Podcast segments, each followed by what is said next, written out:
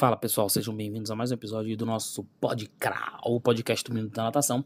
E hoje eu vou falar sobre distribuição do tempo dentro da minha aula.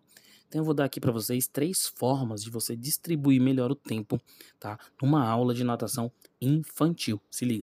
Então pega papel, pega caneta e presta atenção.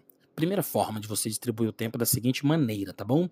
A gente está calculando uma média de aula de 10 a 50, de 40 a 50 minutos, né, de aula. Então, primeiros 10 minutos da aula, 10 a 15 minutos, aquecimento.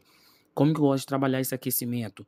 Movimentos gerais, tá? Movimentos mais amplos, bastante é, trabalhos respiratórios variados, trabalho de pernada variada, tá? Deslocamentos de uma maneira geral, principalmente sem o auxílio de materiais, ok?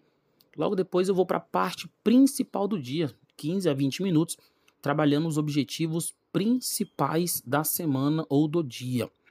Terceira parte da aula, 10 a 15 minutos, trabalhando os objetivos gerais do nível, tá? Gerais do nível, tá?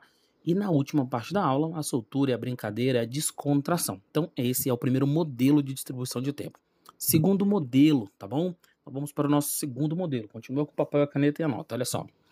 Vou trabalhar também um aquecimento da mesma maneira que eu trabalhei no primeiro, tá bom? Com movimentos variados, com jogos de respiração, explorando deslocamento sem material, tá?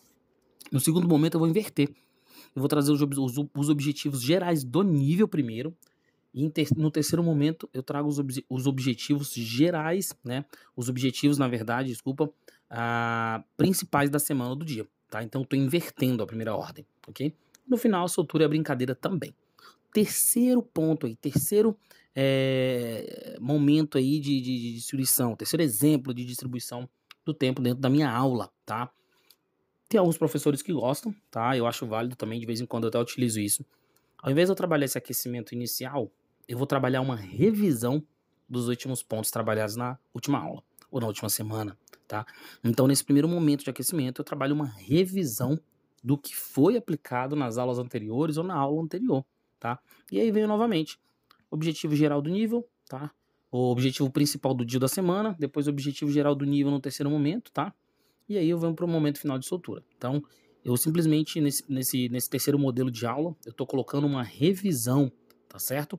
Isso vale, eu acredito eu, que para alguns alunos mais aí do nível do aperfeiçoamento, nível da iniciação, tá bom? Nível da adaptação, BB3, eu não consideraria tanto esse momento de revisão, não. Eu ficaria preso mais aos movimentos de deslocamento, tá bom?